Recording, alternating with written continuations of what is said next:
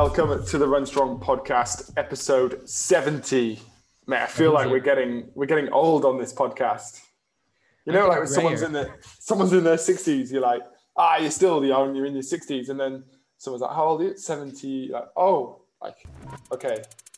That's now, that's when you can start claiming all of the benefits, right? It depends where you are, I think. Isn't like they keep moving the, the pension date, don't they? the retirement age. Or something like that. Yeah, but now 70 is the new 60, I think. Like 60 used to be old, but now 60 isn't that old, really, is it? Because everyone knows how to live longer through health and, you know, better medication. But now 70 is the new 60. I know. My mom's 60 next week. She's still running. So 60 is not old yet. Nah, nah, not anymore. Not anymore. Easy, mate. This week's guest, we have a guest, by the way, this week. Um, I'm pretty happy with because last week I said to you, I'll bring the session plan, you bring the post session snacks. Correct. And you delivered something to me. I have no idea, I can't remember what you called it. I can only remember it tasted amazing. it what was it? Had a chocolate and it had a lot of peanut butter and a lot of oats. There were three staple ingredients. And it was from this, well, our guest this week. You stole it from her. You stole the recipe. Uh, what's her full name? Meghann is her name. Meghann Featherstone is her name. She's a registered oh, dietitian. That's her last name. I thought that her company was just called Featherstone Nutrition, but no, that makes sense as to why. It's an interesting play on words, isn't it?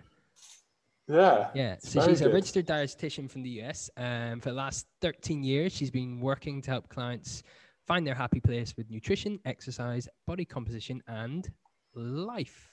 Um, and then for the last six years, she's been a certified specialist in sports dietetics, helping runners and endurance athletes fuel their biggest, baddest goals. Um, she also specializes in sports performance nutrition and has a heavy background in clinical nutrition to help athletes also manage their medical conditions and understand their own health history and lab work. It's impressive, and I'm really looking forward to speaking to her. Before we go there, mate, give us some news. What have you been doing? Windsurfing because I've seen a cut on your shin. You're the only person I've ever seen get cut windsurfing. what can I say? It's uh, I'm still learning, my, relearning how to windsurf. So there's there's some uh, admin issues. Definitely, That's all I'm saying. That's all I'm saying. I sent you. There's a beautiful video I put on Instagram though of me going. I can go very fast in two directions, but I, if I fall in, I can't go very fast. I can't turn either, to be honest. Um, but I can go very fast in two different directions. That's it. Yeah. Also, that video could be anyone. Oh yeah. Oh, it's brilliant. Yeah. Nobody no knows. proof it's you. No Everyone's proof. been asking me, how did you film that? And genuinely, this guy that wanted to borrow the board took the video of me. I think to try and bribe me so he could borrow the board. Anyway, he took the video of me and then airdropped it to me, which is lovely amazing. Because uh, yeah, he just said to you, "Oh, can I have a go?" And like I said to you, I said, "You can, mate, if you drop it back to my house once you finish, because I'm not waiting around for you." I'm I'm new to the scene. I don't know what the rules are, so I just went, "Yes, okay, here you go, have it." Everyone like down the beach is looking at you like rolling their eyes, like, "Oh, look, he's lent his board to Larry." It must be. Then I just looked at a weirdo standing on the beach with minimal clothing, with nothing, yeah. no equipment. Just blood rolling down your shins. Exactly. What's been going on in your running world? Running world. This week, we have Sean Burgess attempting to run across the UAE in the fastest recorded time. Oof. He's going and for the world record 700 kilometers in under seven days. That's his goal. As uh, as this is being listened to, he's doing it. Yes, he will set off. We're recording on Monday the 1st. He will set off on Tuesday the 2nd of March at 3 p.m. So, yeah, by the time this comes out, he should already be at least 100K in. Um, what, what's his predicted time to be coming through Dubai? Uh, day three and four. So it's going to take him three days to come through Abu Dhabi, and then he'll hit Dubai. He'll come along the beat. Well, he runs down Emir- uh, he runs down the E11, so he's running down Sheikh Zayed Road pretty much from start to finish cutting in onto Beach Road, where lots of people will, I suppose, be able to access him and join him. And then um, out towards Shoka direction, and then through the mountain ranges uh, towards Fujairah. Amazing. He definitely, it is encouraged to be socially distanced, but join him for his run and maybe some support if you can. Definitely. Yeah. He has support crew the whole way. So if you want to join him, maybe just drop him a, an Instagram message and his support crew will be able to get back to you and tell you the best places to come and join him for a run. Awesome. Good. Right. Our guest is here. I wish we had a, a knocking sound effect for our Zoom room, but but we don't. So uh, really excited to be doing this interview with Meghann Featherstone from Featherstone Nutrition. Hey Meghann, welcome to the show. Hey guys, thanks for having me. Our pleasure. Meghann, we've actually just chatted a little bit, but I want you to tell the listeners where you are calling in from. Um, and also, obviously, they won't know where it is. So, you know, explain also geographically where you are. so, I'm in the United States. I'm in Ohio. So, Ohio is considered one of the northern beginning of the Midwest. So, kind of middle, north, closer up to Canada on the Great Lakes. Nice. I definitely wasn't the only one who didn't know that. I hope. I knew. I definitely knew that. You didn't know. I was going to say south uh, east. Yeah, not quite. Uh-uh. I wish it'd be warmer. We wouldn't be dealing with a negative five degrees uh, Fahrenheit for the past three weeks. So, are you snowed in at the moment? No, it actually all melted this weekend. So we got up a little warmer, above freezing, and it actually rained all weekend on us, which was welcome over the snow. So yeah, no, we're we're hopefully around the corner. We might have one more snow, but we should be good. Brilliant. Meghann, I uh, a few weeks ago noticed on uh, our well, my co-host's Instagram over here, Rob Jones, that he started making some next level snacks, and um, a few months ago, I got into making rice cakes, and a, a, trend started with with rice cake making. This guy's setting a new trend with these snack pretzel making things. Anyway, we did a session, and I said, "I'll bring the session, you bring the snacks." And he bought me this chocolate oat something, which it was not big enough. It got eaten in about two mouthfuls, but it was amazing. And I said, "Mate, where did you learn this?" And he said, "From Featherstone Nutrition." And then he tells me this week, we've got you on the podcast. I was just blown away by his admin of it. This is it's it's next level of research into our podcast guest. That's what it is. We have to check the goods before we got her on, you see? Yeah. So actually, Rob, tell how did you discover Meghann? And then Meghann, we're going to talk more about you. I was where was I? I was at a kids' family barbecue, and I was speaking to another runner who loves chocolate and loves peanut butter, basically. And uh, she told me about you know this this Instagram account that is basically all of the snacks are chocolate and peanut butter. So I was like, this is fantastic. I need to be I need to be on this, and that's that's where I discovered you, Meghann. Um, and then what I really like, to be honest, is everything takes about five minutes to make, and it's like we say, it's it's chocolate, peanut butter, maybe some oats, um, but it's really super simple to make. And as Tom will testify, fantastic post workout fuel. yeah, you literally can't go wrong. Peanut butter and chocolate. So, Meghann, how did you find peanut butter and chocolate? That's the question. I, think you guys have pegged me pretty well. I've actually had some complaints. Can you put something up without chocolate in it? And I'm like, why would we do that? So yeah, there's a couple recipes without chocolate, but you can always add chocolate chips to those recipes. But no, you guys nailed it. I mean, my goal really is to help people fuel their bodies better for whatever type of endurance activity they're getting into. And then along those lines make it easy. So like rob said like this shouldn't be hard. It shouldn't be hard or all weekend time consuming to have healthy food around to grab to feed yourself to feed your family. Um, so yeah you guys nailed it. That's that's really my goal plus plus peanut butter. What, what's also awesome is you're a runner. You're a self-confessed nutrition geek and runner freak it's true. I think most of us are are freaks that are endurance athletes, right? Um, yeah, we push our bodies to deep dark places to try to see what they can accomplish. So, so what came first, running or nutrition?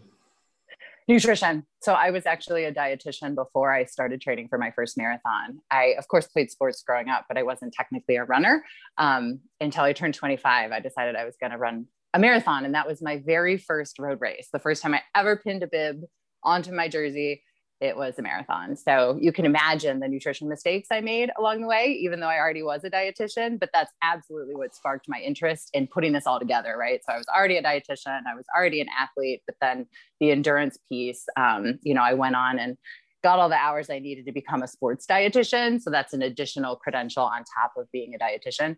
Um, so I've done that for the past six years and it's been so much fun. So amazing. yeah, I'd imagine some like people would be like, okay, you're a dietitian, you're running a marathon. One thing you're going to nail is the nutrition. what I was going to ask is, what did you do so wrong for that yeah. first half marathon? What what did you eat or what did you not eat?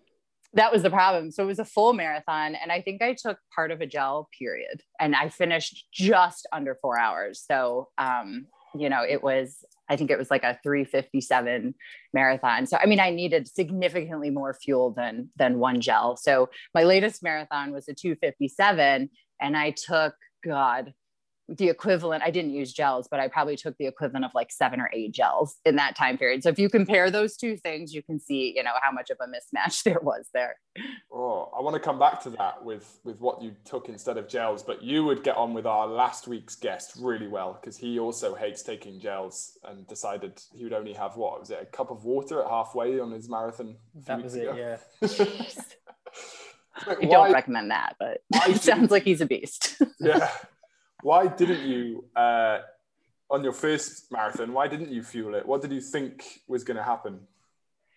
I don't think I thought enough, truthfully, and I, I see that a lot with my runners. Is we just don't realize the importance and how much we can benefit our performance and our endurance and be able to really have that final kick at the end to really show off our fitness we need that fuel around. You know we can only store about two hours of glycogen of carbohydrates in our body. So we need to be taking in something orally so that we can balance we can pull from both of those things so that we never hit that wall right? So we can finish that race stronger. So um, i hit that wall and anyone who's hit that wall knows how terrible that feels. So um, yeah we decided it's a great idea to fuel a little better. Yeah i'm sure. It's good good lesson. There's only one way to learn that lesson really isn't there? You can True. read about mm-hmm. it a thousand times but unless you you do it to yourself you don't understand how much you really need that fuel. Yep.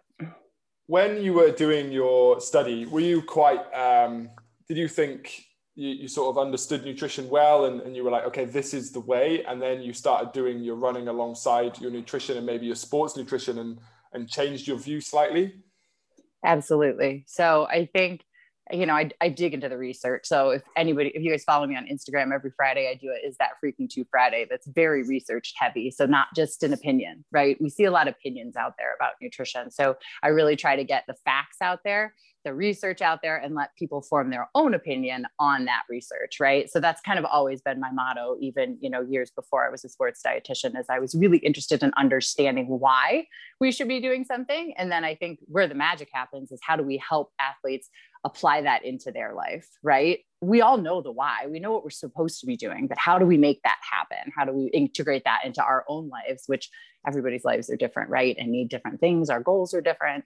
Um, so, yeah, I think that research piece and really just understanding and using ourselves as our own guinea pigs, just like you were saying, Tom, um, you know, I think we have trial and error on our own end, and that allows us to be stronger athletes and able to help other people more. Mm as a as a sports dietitian, what's the biggest fueling mistake you think you see athletes making, whether it's beginners or um, slightly higher up, if you like, the the ability chain? Yeah. So I think the the mistake that I see the most in people who think they have things dialed in is is timing.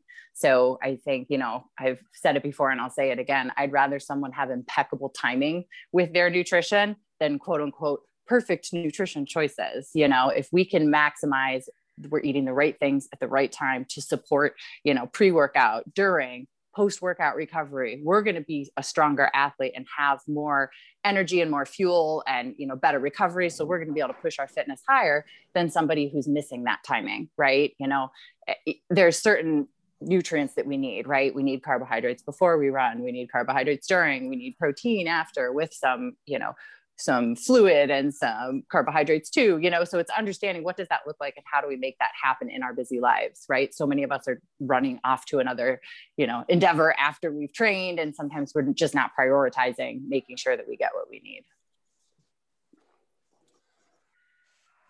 I agree.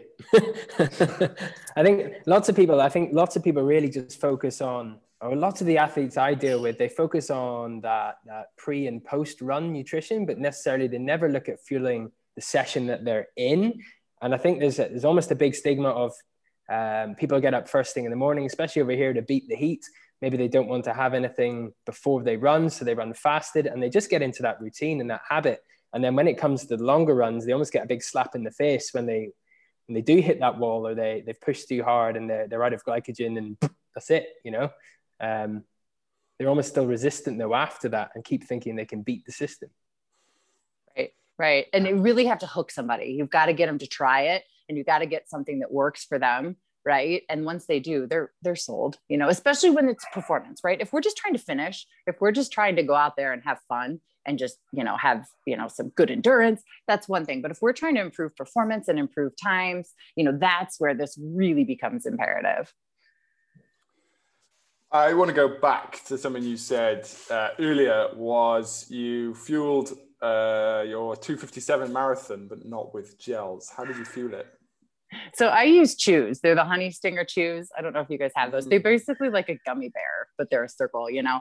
Um, and trial and error i just wasn't taking my gels. The thought of taking a gel and sucking that all back and i just wasn't doing it right? So i'm like okay clearly even though the gels are in my pocket i'm not taking them. I've got to find something that i'm willing to take right? And for whatever reason shoving three or four of those chews and i just kind of hold them in my cheek like a chipmunk you know? Take a breath chew a little take a breath chew a little and then swallow them you know?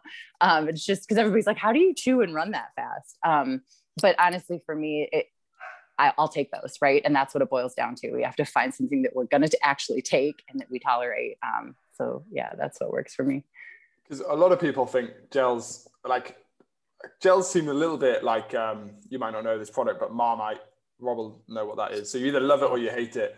Some people can have gels and have no issues whatsoever, and some people just cannot tolerate gels. And it's always a question to me, you know, what can I have instead of gels? And also, I also think it's not good if you're taking gels year round for all your training. Like it's good to have a break away from sports nutrition as well, right? What do you think are the best sort of quick and easy alternatives? Let's say not just chews that like you've used, but other things real, as well. like, like, real, real food. real food. Yeah. Yeah. So a lot of it's going to depend on how hard we're working out there, right? So the higher the intensity, the more likely we are to have GI issues. So the higher the intensity of that run, we want to make sure that it's something that's really easy to digest, right? So from a real food standpoint, some people take things like an applesauce squeeze pouch, like you think like the ones the toddlers use, right? Mm. Um, and some people make their own squeeze pouches out of like pureed fruit and put them in like a little flask, if you will. Um, and that should work pretty good at a higher intensity level. But for somebody that's out there running a 100 miler or some sort of ultra race, you know, we're walking up hills, we've got some lower intensity moments, our heart rate's not quite as high. I mean, we can eat mashed potatoes, we can eat granola bars. Um, you know, I've had athletes, one of them used, um, I don't know if you guys have them, they're like Hawaiian rolls. They're a little bit sweet and they're really soft and so they're they don't they're not as dry as like a piece of bread would be right? So he was like eating rolls while he was out there. Somebody else put a little bit of refried beans on a tortilla and rolled it up and just grabbed those and was eating oh, them while he was out there. um, dangerous surely. right? No he said he just used it as glue. There wasn't much yeah. refried beans in there but um you know or peanut butter or something like that. But um you know, when it comes to more of the ultra endurance stuff, you, truthfully, like all bets are off. You know, whatever you can physically hold on to, whatever sits well, tastes good. A lot of times we need things that are high in sodium. Mm-hmm. Um, so, you know, making something like energy bites that have extra salt in them, or taking a granola bar, ripping it into four, pouring some salt in the middle, rolling them up into balls, right? Um, you know, there's just so many different ways that we can get our fuel if the intensity is a little bit lower. It's when that intensity is higher, right? That we're running a lot faster, that we just need to be a little more careful that it's not too much fat, not too much fiber, because those two things slow down our gastric emptying. So that means which is going to increase our risk of GI upset. Um, hence the reason some people use like applesauce or pureed fruit or things like that that are um, just easier tolerated at a faster pace. Yeah. Mm-hmm.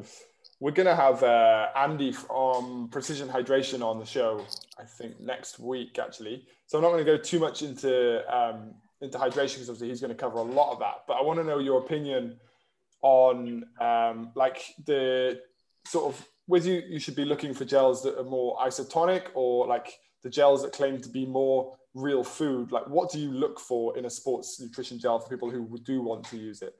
Yeah.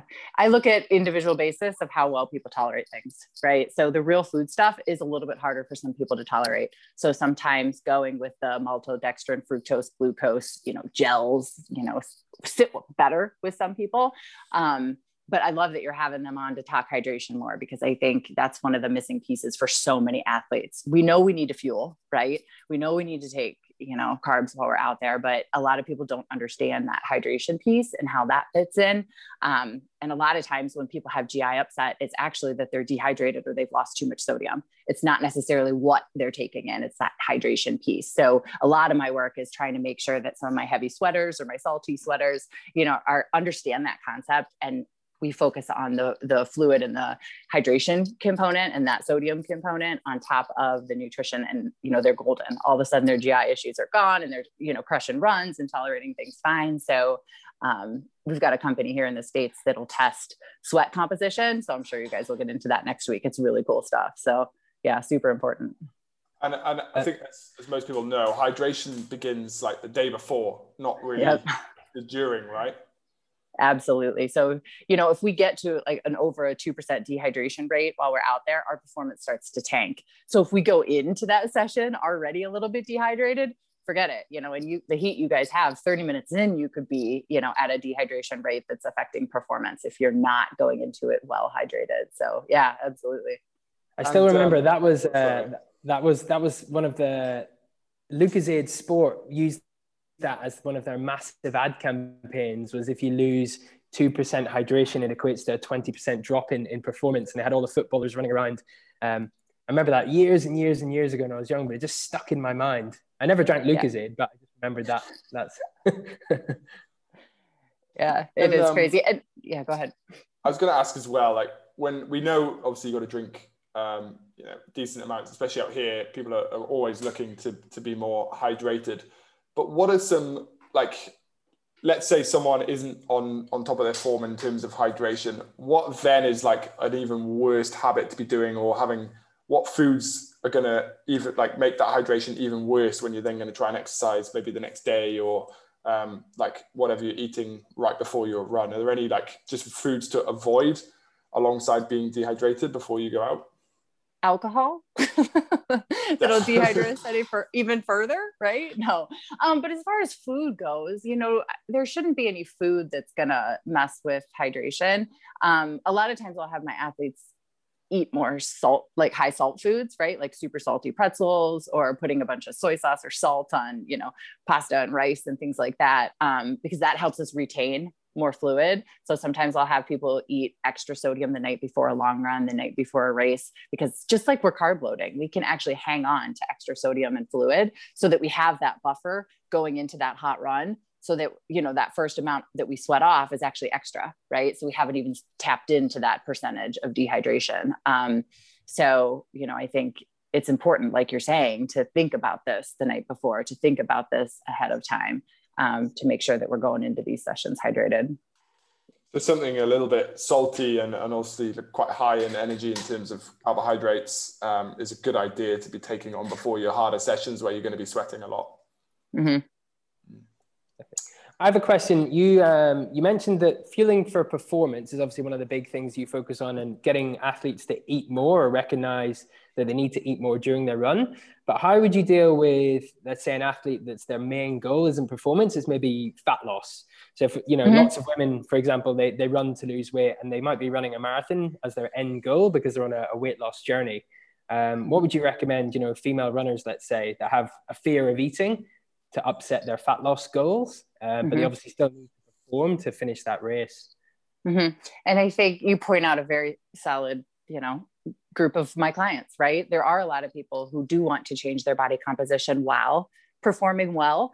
And, you know, the one thing that I have found, you know, when I first work with somebody, we go, you know, head to toe of habits, timing of nutrition, things you eat, things you don't, you know. And one of the things that usually reigns true with the folks that you're talking about is they're making some pretty solid errors as far as timing, as far as what they're eating, right? So if we can just get strategic on how we're eating, honestly, we end up fueling better and still meeting body composition losses for a lot of people. Because most people think, you know, oh, in order to lose weight, I need to eat less. So what do they do? All day mm. long, they eat less, less, less, less, less, right? Like, oh, I don't want to eat too much, don't want to eat too much. And then dinner time comes and they are starving, right? And that appetite is through the roof because they've underfueled all day after a training session. And all of a sudden they're, you know, face planning and snacks at night and feel like they have no willpower. They can't control their choices.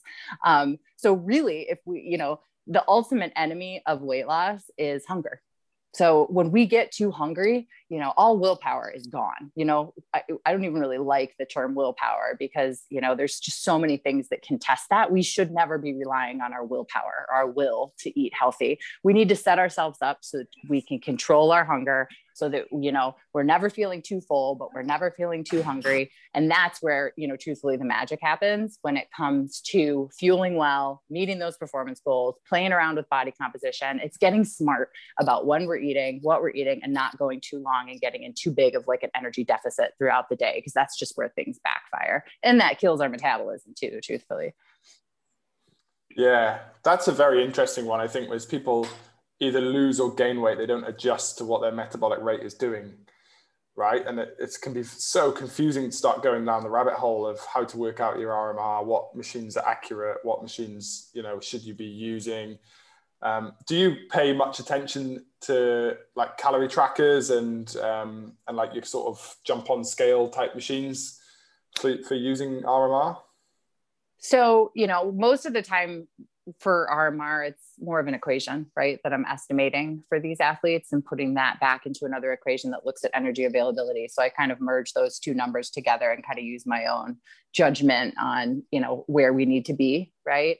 Um, because you know there just isn't isn't act i don't know if you guys have access to you know getting your rmr tested over there but that's not something that we have you know a whole lot of access to over here um, but you know from a research standpoint there's a ton we can do to plummet that resting metabolic rate from doing dumb stuff with our nutrition throughout the day. So, um, you know, really my focus is making sure that people are doing the right thing to maintain that metabolism, you know, throughout training so that we're not, you know, throwing that metabolism into the toilet as we do starvation type things throughout the day, trying to meet goals.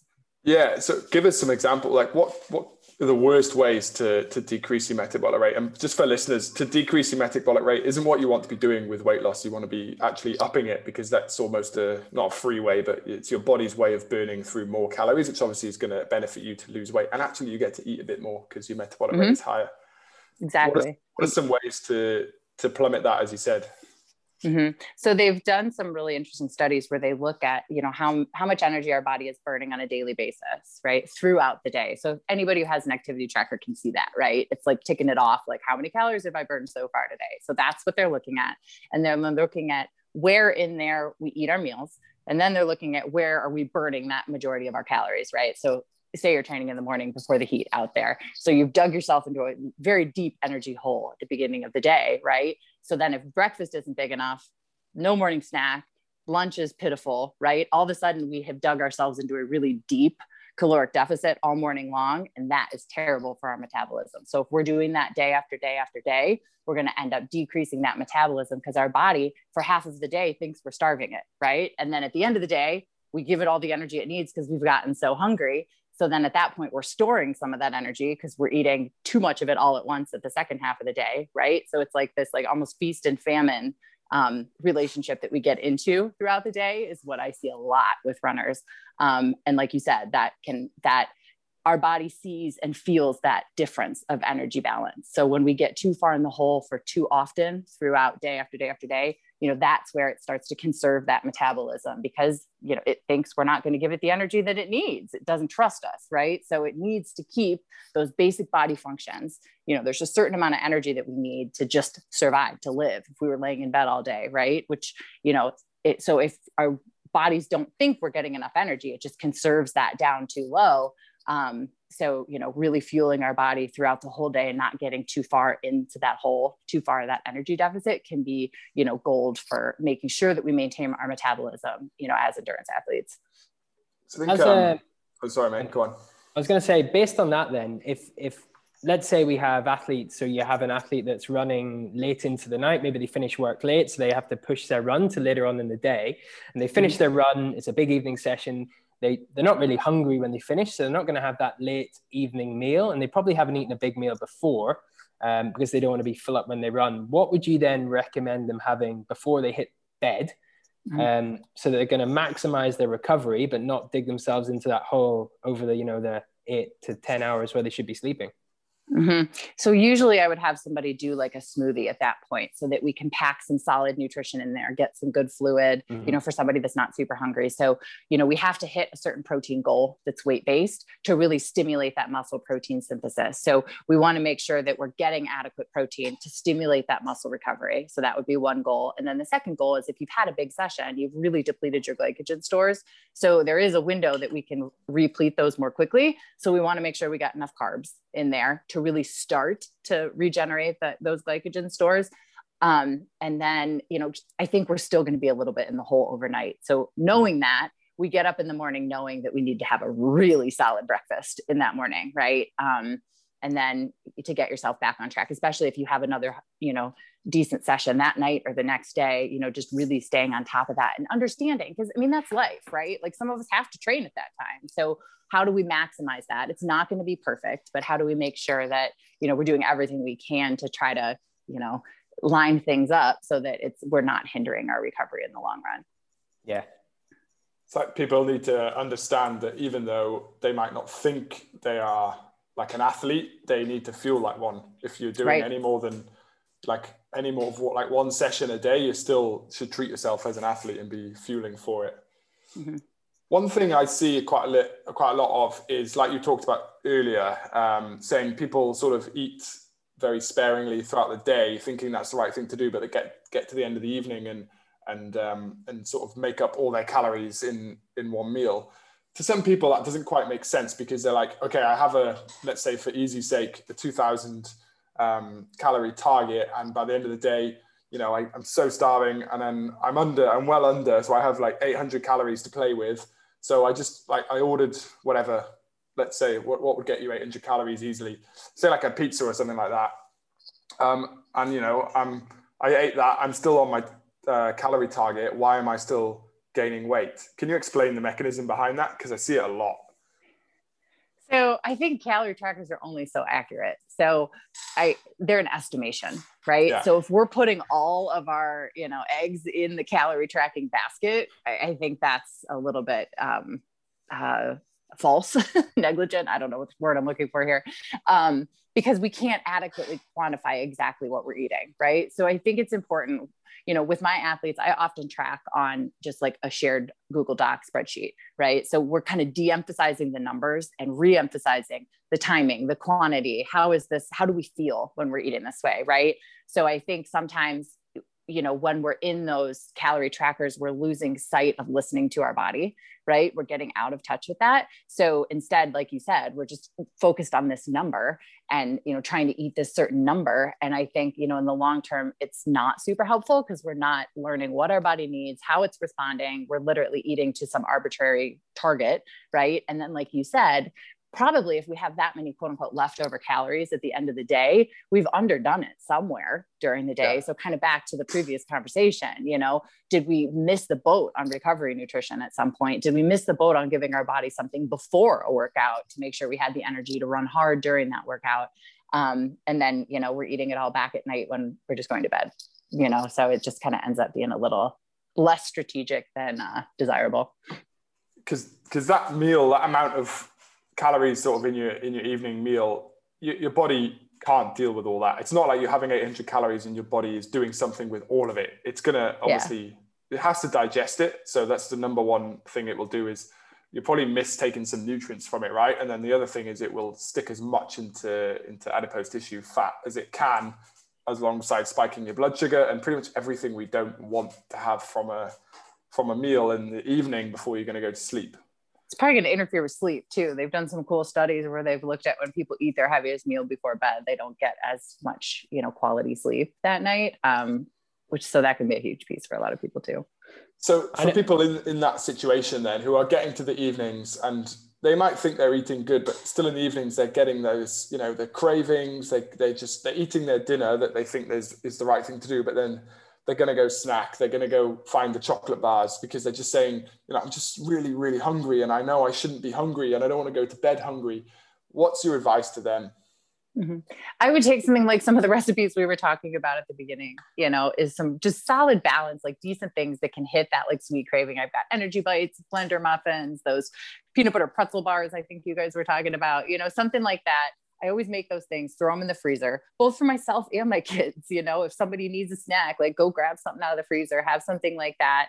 And then I think, you know, looking forward as to how do we avoid that from happening the next day, what ends up happening is people eat too much at night and then the cycle begins. They yes. wake up in the morning, they feel sick, they feel crummy, I don't want to eat. And then all of a sudden we're back in that exact same cycle that we're trying to break. So I always tell my athletes, restart the next day eat a balanced breakfast. I don't care what you ate the night before, right? I don't care how crazy, I don't care how crummy you feel. If you know a smoothie is is more acceptable on your stomach after a big night of eating, um, that's fine. But we have to get back into that cycle, or we're never going to break it.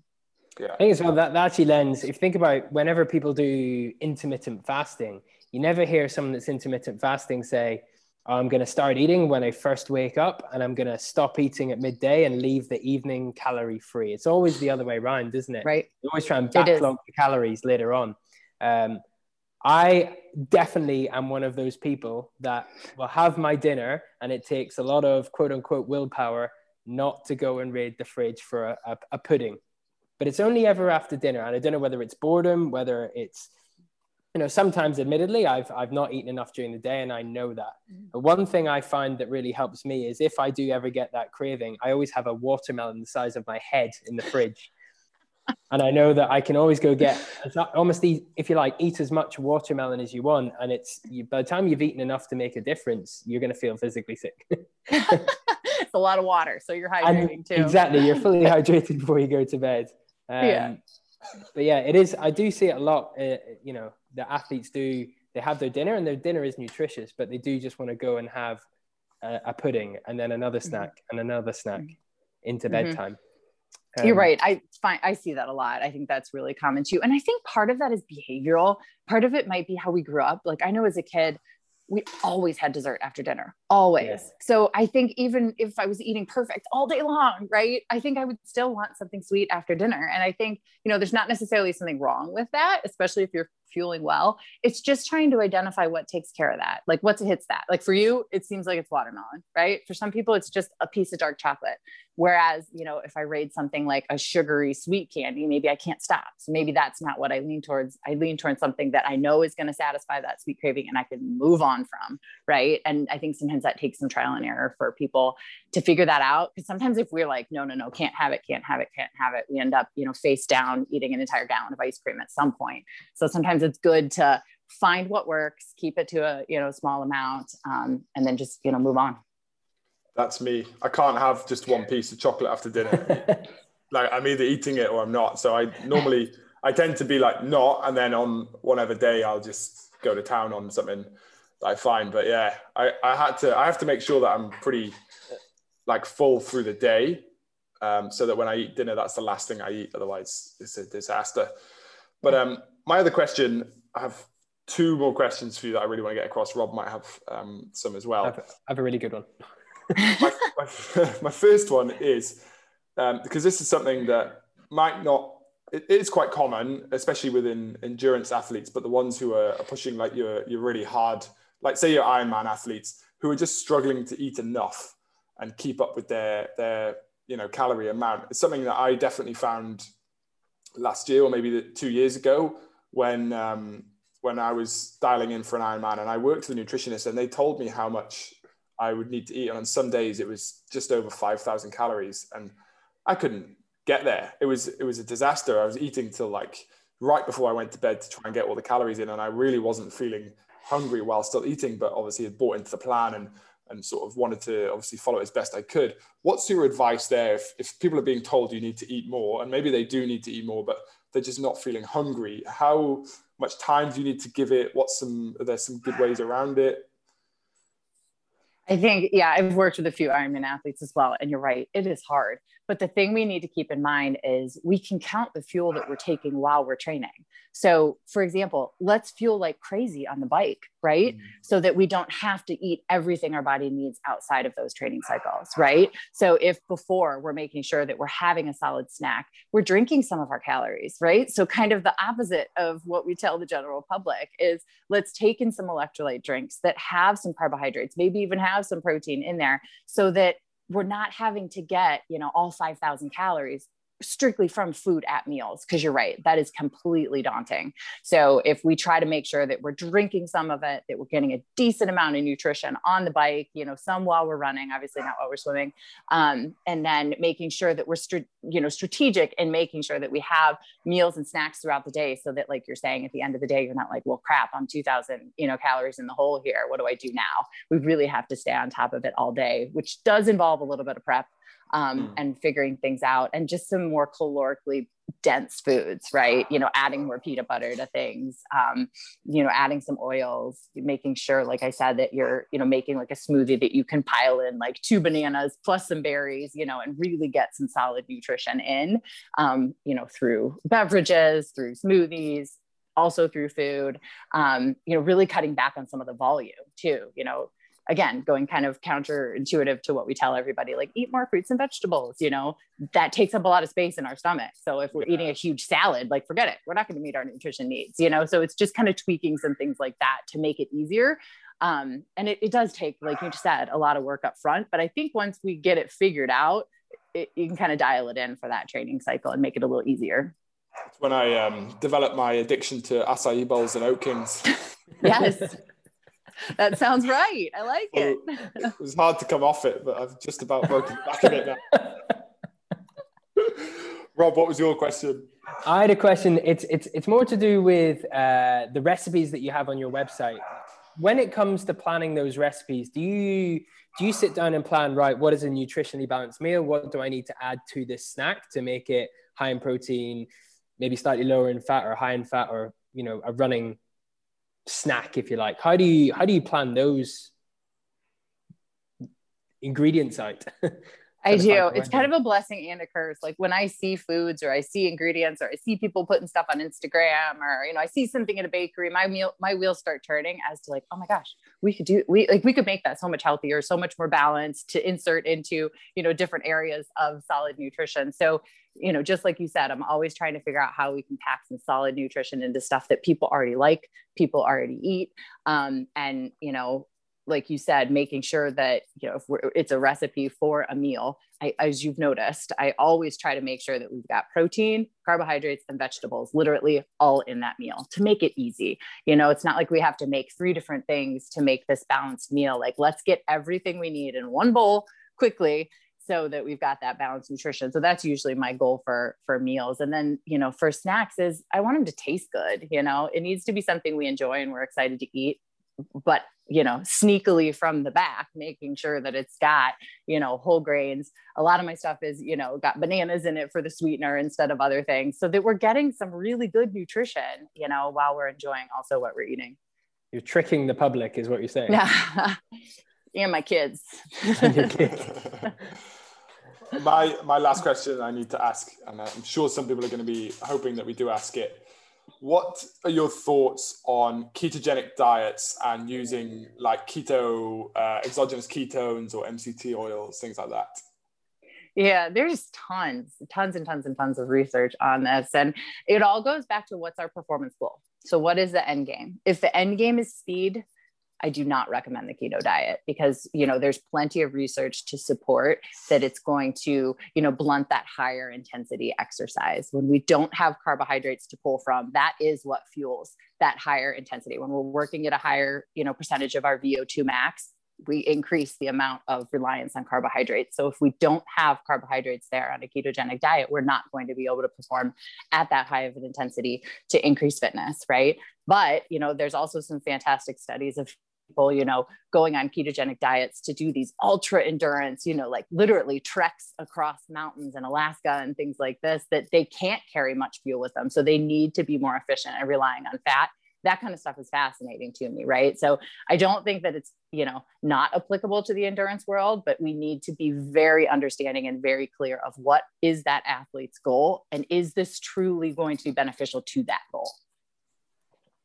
Great answer i remember i remember listening actually on that i was i I had a conversation with someone the other day and they were saying, but this athlete is, a, is ketogenic and they run so fast. So I should be able to run that fast and also be ketogenic. And my argument back was, you're not that person. They are, without, with all due respect, a far superior athlete to you, yeah. and their values are not your values. Their threshold heart rate is not your threshold heart rate. You know, they will be running this pace at, at 130 heart rate and they will be using that fat store whereas for you yep. that would be your threshold um, and you will be burning all carbohydrate so i think really good point. A, a misconception between people's expectations and their ability and how fast they are compared to others and this is i suppose the problem with instagram and people comparing themselves to others these days isn't it yeah, I think that's a solid point right there. Cause yeah, we have a couple elite athletes in the area who have done some pretty cool stuff on the ketogenic diet, right? But to your point, you know, my thing is always, well, how much faster could they have been if they would have taken a few gels, you know, because mm-hmm. we, you know, the research is just unequivocal for speed um, and, and carbohydrates. So I, I totally agree with you on that. That's a good point. Awesome. Right, before I go make um, your blender chocolate muffins. yes. sat here drooling over my keyboard. Uh, Meghann, how do you how do you work with people the most? Where do people need to go to to see all your stuff and uh, and get educated by you? I think you have a really good um, sort of education feel to your to your Instagram and your website, and I think that's the most important thing with people in nutrition.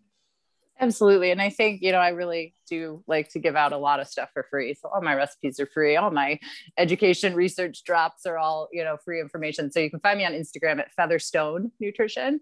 Um, and then also all the all the recipes that we've been talking about are on my website, um, which is also featherstonenutrition.com. Um, and as far I work with people all over the world, truthfully. So you know, if there's people out your way that that are interested in working together, um, there's more information on my site about how that works. Happy to set up a call and talk about it too. Featherstonenutrition.com. Are you on any other podcasts? Do you do a podcast? I don't have my own podcast, but uh, I've been on a few. They're on my website too. Yeah. Okay, good. So people can go and listen when they're not re-listening yep. to this one. awesome, Rob. Any other anything you want to ask? No, I've just quick fire questions. Still, some tips on your uh, baking. no, it's uh, Tom's turn next to bring the post training snacks. So we'll see what he produces. Oh, guys are gonna have just, to let me know what he brings. just bananas. I'll make the muffins, eat them all, and then just bring the leftover bananas. Thanks, thanks. No. Simple. No, I think it's no, I think it's uh, nutrition is definitely one of. I think you put it in your in your bio in your website. It's definitely one of the the cruxes that most people, I would say, they they know how to train, and we can provide plenty of training programs and plans, and that's that's done really really well. But what people always seem to get wrong time and time again is their nutrition, and I think under fueling for runs is is a big issue that we see. Um, so it's very good to have you on to tell people to eat more. I totally agree with you. I'm happy to tell people to eat more all the time. But yeah, thanks for having me on, guys. This was great. Yeah, awesome. Thank you, Meghann. You you definitely obviously know your stuff. You know how to cook as well, clearly, and uh, and you know how to run. So that's definitely a bonus as well. You've got it all. Why, thank you. Awesome. All right. Thank you so much, and uh, hopefully we'll we'll speak to you soon and show you what uh what recipes we've been cooking up. Maybe we need another cook off, Rob Jones. Yes. yes, I want to see a cook off. Thanks, yes. All right, Meghann. Thank you. Well, mate, uh, I can hear my dog barking, wanting to be fed. My stomach is yes, rumbling, and I can hear Heidi calling, wanting to feed me. You need to go home. Um, yeah, exactly.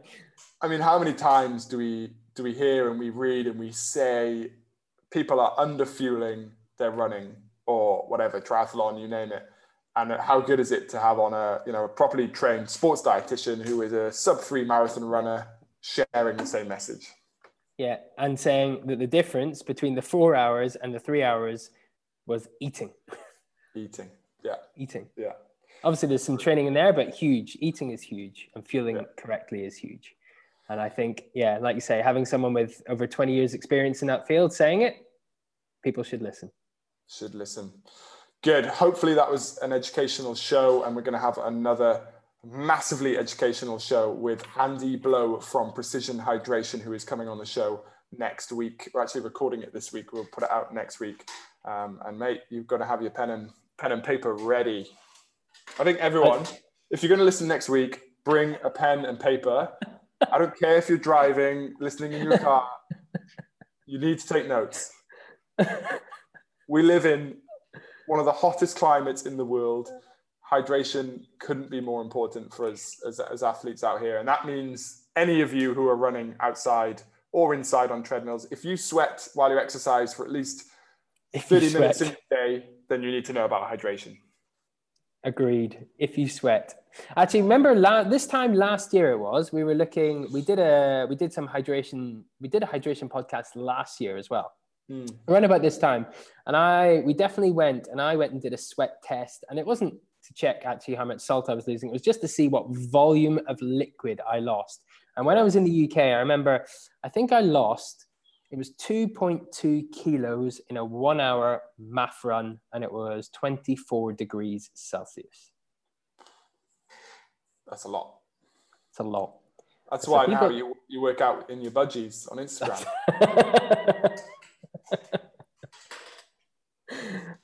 Thank you for that. Um, yeah, so hydration and sweat is very. Let's finish this off. Oh dear me. and then you wonder why you're getting DMs. Tell you exactly why, mate. Yeah. Anyway, moving on. Guys, if you want to get in touch with us uh, for anything to do with endurance, endurance coaching, running, triathlon, swimming, ultra running, whatever you name it, we do it. OCR, adventure, please just email endurance at innerfight.com. If you Mhm. want a strength based program that you can do alongside your run training or triathlon training, and you want to be able to download it, access anywhere with tutorial videos, please go to innerfight.com forward slash run strong and you can get hold of the Run Strong program on there. If you are looking to start to run, you need to email my co host that's right here with me, RJ. Yes.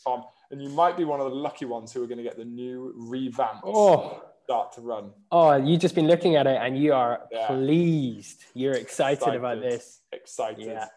And if you want to get hold of Meghann, who was our guest on the show today, you can head over to featherstonenutrition.com. That's feather as in a bird's feather, stone as in throw a stone through a window, nutrition as in what you eat. Dot com. Good. Well done. I should be on. Uh, should be taking police calls with imagination like that. Awesome. Thanks, guys. Thanks for listening. That's show seventy. We're officially an old podcast. See you then. Goodbye. Thank you for listening.